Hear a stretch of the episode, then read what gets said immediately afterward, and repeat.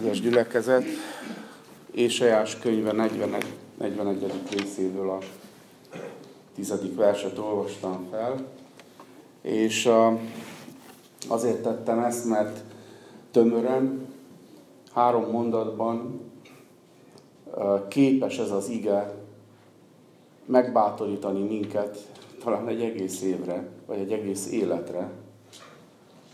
Szeretném, hogyha ezt a 3 mondatot vizsgálnánk meg ma reggel röviden, mielőtt úrvacsorázunk. Ez egy jó évindító 3 ígéret. Fogadjuk be, zárjuk a szívünkbe.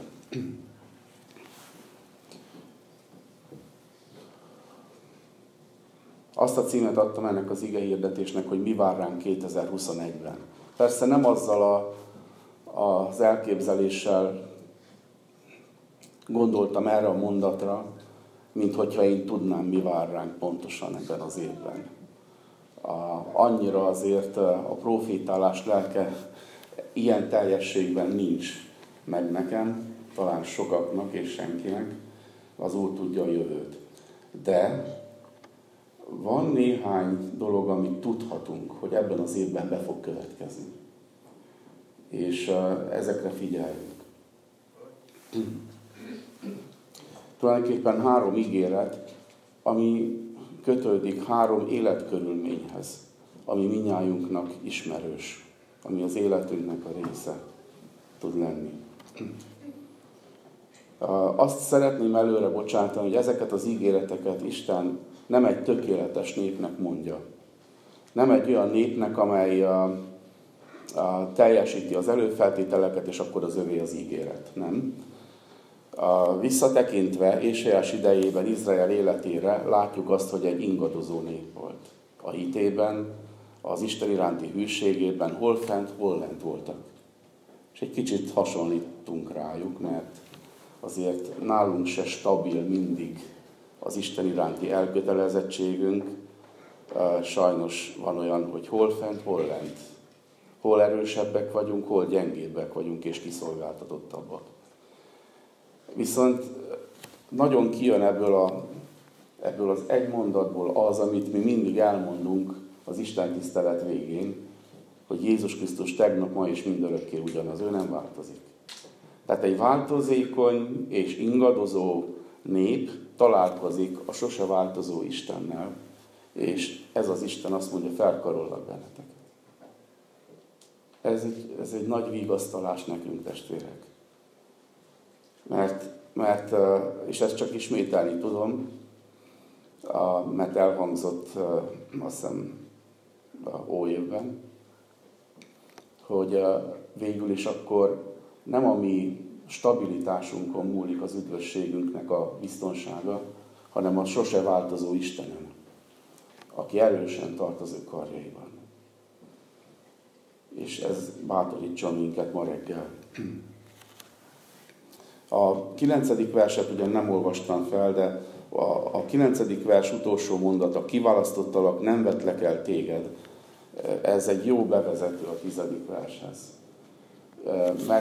Mert nekünk szól. Isten mindenkori népének szól ez a mondat. Kiválasztottalak, és nem vetlek el, veled vagyok. A kiválasztás tőle indult. Ő kezdeményezett. Mielőtt mi választhattuk volna őt, ő választott minket.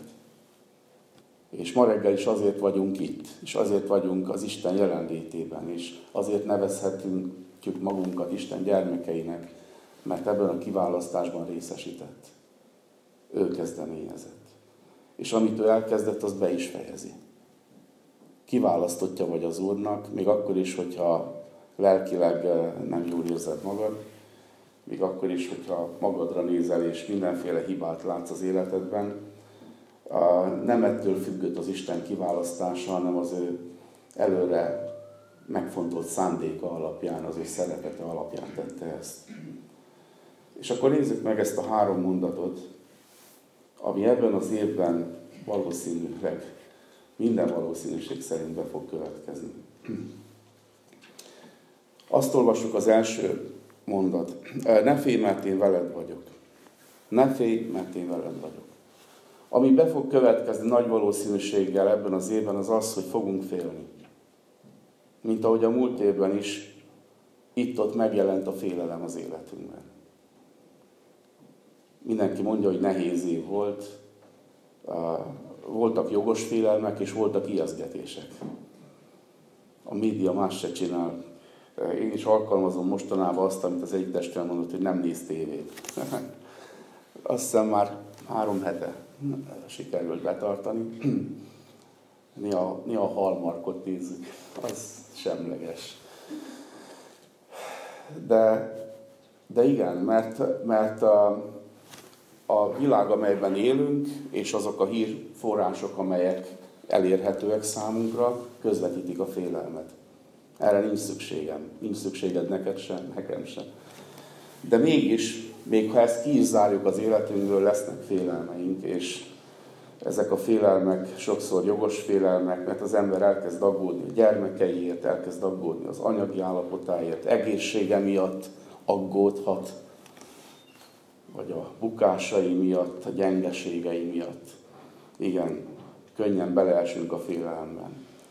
De szeretném azt is a figyelmetekbe hozni, hogy a félelem ellentétje a hitnek. És nem lehet egyszerre félni és hinni. Isten igéje azt mondja itt nekünk, hogy ne félj, mert én veled vagyok.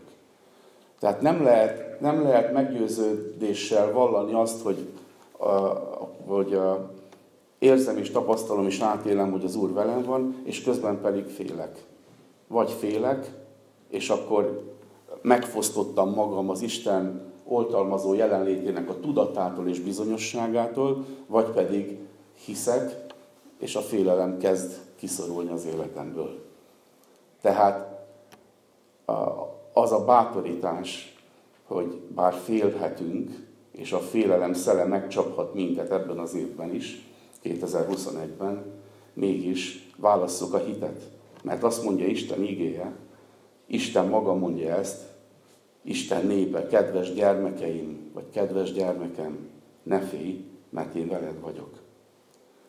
Ha Isten velünk, kicsoda ellenünk. Aki az ő tulajdon fiának nem kedvezett, hanem mindnyájunkért odaadta, hogy ne adna vele együtt minékünk. Ha Isten velünk, ki van ellenünk? Ez Pál apostolnak az érvelése. Appellál a logikánkra. Gondolj bele, ha Isten veled, ki van ellened? Ha ő ott van teljes erejével, oltalmával az életedben jelen, akkor mitől félsz?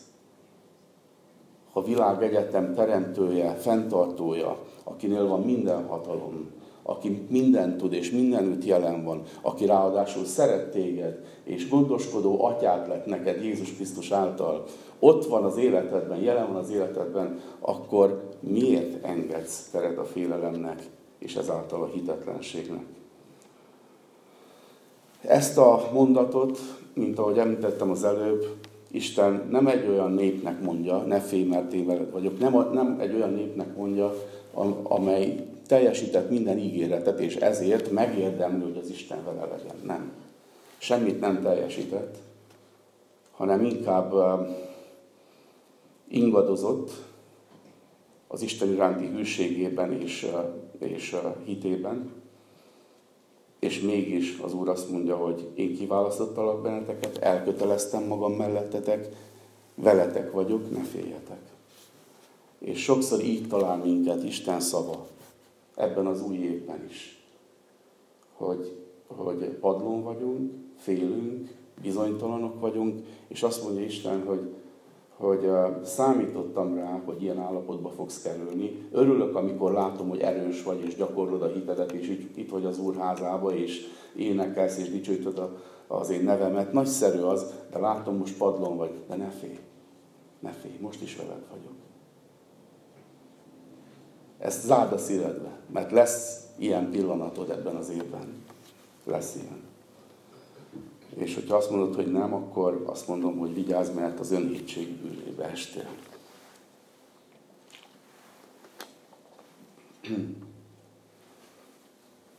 Mert igen, amikor gyengék vagyunk, akkor az jut eszünkbe, nem is, hogy eszünkbe jut, hanem igazából megtámad a sátán ezzel, a mi ellenségünk. Közel jön hozzánk ő is. És oda suttogja a füledbe, és azt mondja, hogy igen, igaz, hogy Isten ilyet mondott, hogy ne fémeltél veled vagyok, de te nem érdemled meg, hogy veled legyen. Mert te nem vagy ott, ahol lenned kellene. Nem állsz úgy, ahogy kellene lelkileg. Ezt hajlamosak vagyunk bevenni, ezt a hazugságot. Ezzel szemben is mondja Isten igéje ma reggel nekünk, ne félj, mert én veled vagyok. Jézus Krisztusban meg vagy váltva. Jézus az, akinek mondja magát, te nem vagy az, akinek mondod magad valóban. Néha tele vagy félelemmel, tele vagy kételyekkel, bűnökkel, és nem vagy alkalmas, de mégis Jézus, ami megváltunk, nem változik. Ő ugyanaz, akinek mondja magát, és ugyanaz lesz, és az ő szavát állja. Még akkor is, hogyha mi hűtlenkedünk, ő hű marad. Én hiszek ebben. Hiszek azért, mert már többször kipróbálta rajtam Isten. Nem állnék itt ma reggel testvérek közöttetek, hogyha azon múlott volna, hogy én mennyire vagyok hűséges az Isten iránt. De ő hűséges volt hozzám, ezért vagyok itt. És megmerem kockáztatni, hogy te is ezért vagy itt. Csak az ő irgalma és kegyelme által vagy itt. Az ő megtartó kegyelme tette azt, hogy ma reggel új évben az Úrházában hallgatod az igét. A másik mondat, ne csüggedj, mert én vagyok Istened. Ne csüggedj, mert én vagyok Istened. És itt is azt tudom mondani, hogy 2021-ben lesznek olyan napok, amikor el fogsz csüggedni. Mert sok minden okot ad nekünk a csüggedésre. Csüggesztő dolgok történnek körülöttünk, és sokszor egészen közel jönnek ezek a csüggesztő dolgok be a családi életünkbe, be a magánéletünkbe. Nagyon érdekes ez a szó, csüggedni héberben, samá, ami azt jelenti, hogy bámulni, rámereszteni a tekintetedet valamire, és le nem venni róla a tekintetedet. Mi történik? Nagyon jól kifejezi ez a pszichológiáját a csüggedésnek. Mikor csüggedsz, akkor rászegezted a tekinteted egy bajra, egy helyzetre, és nem tudod levenni róla a tekinteted. Állandóan oda figyelsz vissza, állandóan arra gondolsz, és töltődsz negatív érzelmekkel, töltődsz félelemmel és elkeseredéssel. Mert az a dolog, amire nézel, olyan, ami megoldhatatlan számodra, és nem tudod, mit tegyél. Na, ez okozza a csüggedést. És azt mondja Isten, hogy ne csüggedj, mert én vagyok Istened. Ne bámulj arra a dologra. Vedd le a tekinteted arról a dologról, amire annyira nézel, mintha meghipnotizált volna. Emeld fel a tekintetedet rám. Dávid nagyon tudta ezt a leckét. Azt mondja a 121. Zsoltárban, szemeimet a fegyekre emelem. Honnan jön az én segítségem? Az én segítségem az Úrtól jön, aki teremtette a mennyet és a földet. Dávid tisztában volt azzal, hogy hova kell nézni, amikor csüggesztő dolgok vesznek körül. Testvérek, lesznek csüggesztő dolgok ebben az évben. Nem ázoljuk be mézzel ezt az évet, mert lesznek. És hallottuk az imaórán is, hogy valószínű, hogy semmi nem lesz már olyan, mint volt. De mi tudjuk, hova emeljük a tekintetünket. Vigyázzunk, hogy nehogy ráragadjon a tekintetünk valamire, ami feltölt minket aztán negatív energiákkal, úgymond, és az elkeseredésbe taszít. Nem. A tekintetünk mindig legyen felemelve Isten felé. Mert onnan jön a segítség. Ne csüggedj, mert én vagyok az Istened. Mit jelent ez, hogy én vagyok az Istened? Sok mindent jelentett, természetesen ez egy gyűjtő fogalom, én vagyok az Istened, így ámlok, de ez a mondat, ebben benne van a gondoskodás. Azt mondja, hogy én uralkodok feletted, és uralkodok mindazon dolgok felett, amik téged csüggesztenek, és van hatalmam ezeket megoldani. Én vagyok az Istened, én vagyok a megoldásod. Ezért emelt fel a tekinteted rám, és ezért csüng rajtam, és ezért vár tőlem a megoldást. Én vagyok a megoldásod. Akárhogy töröd a fejed, lesznek olyan dolgok, amiket te nem tudsz megoldani. De én vagyok a megoldás számodra. És a harmadik, megerősítelek, meg is segítelek, sőt, győzelmes jobbommal támogatlak. Ez a harmadik. Valahogy ez az utolsó szó nyílt meg számomra, mikor egy kis szótanulmányt végeztem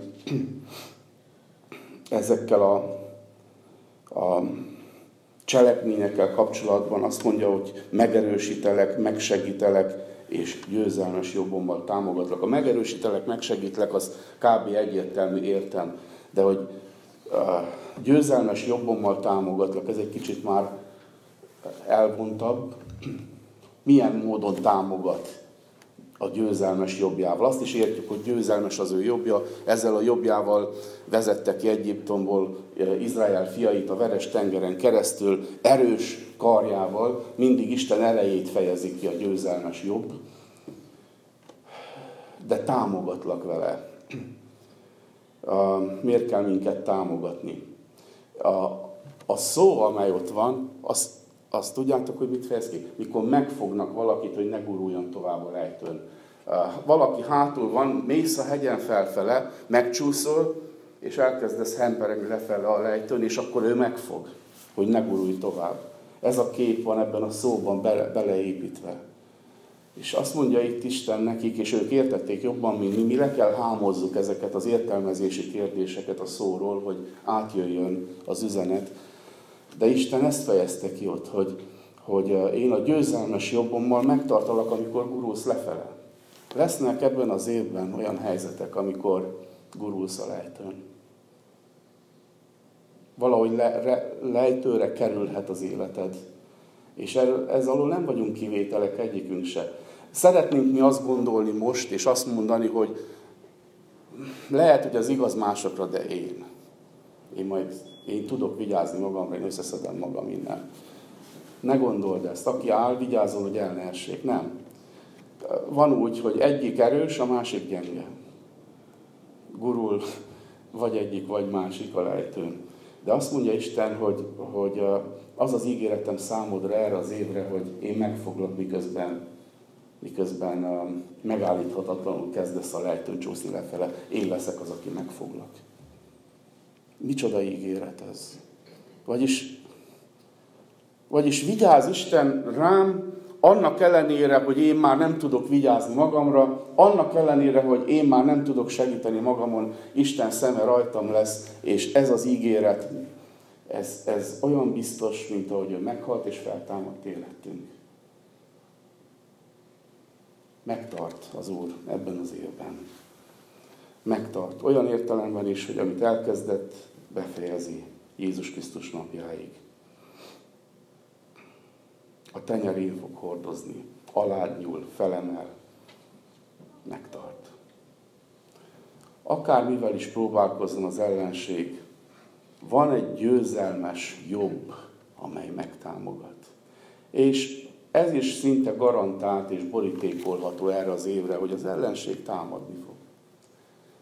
Hogyha nem szégyelte megtámadni az Isten fiát, már a szolgálata elején, és aztán többször is, akkor vajon azt gondoljuk, hogy minket megkímél? Nem fog. Támadni fog. Különösen akkor fog támadni, hogyha elkezdesz teljes hittel rábizakodni erre az erős Istenre, aki az ígéreteket adja. Különösen akkor fogsz támadásokban részesülni, de az ő erős jobbja ott lesz, hogy megtartson. És ma reggel ez a 3 bíztatás van előttünk, és ezzel be is szeretném fejezni, és majd mindjárt úrvacsorázunk. Igen. Ő az, aki azt mondja, ne félj, mert veled vagyok. Vigyázz, mert a félelem és a hit nem fér össze. Ne csüggedj, ne merezd a tekintetedet és a lényedet valamire, ami lehúz, ami megoldhatatlan egyébként számodra, hanem tekints fel rám, mert én vagyok az Istened. és én megerősítelek, megtartalak, mert erős jobbon megfog, amikor gurulsz lefele, és nem hagy a mélybe süllyedni, a mélybe gurulni. Hát így szeret minket az Úr ebben az évben is. Ez az ő szeretetének a bezárult köre, a teljessége az ő gyermekei számára. És ebbe kapaszkodjunk bele, ezt ne hagyjuk el. A hitünket adjuk oda ennek a 3 ígéretnek, hogy erősítsen minket. Amen. Csendesedjünk el imára, és kérek egy testvért és egy testvérnőt imádkozzon velünk, és aztán készülünk egy ének alatt az úrvacsorára.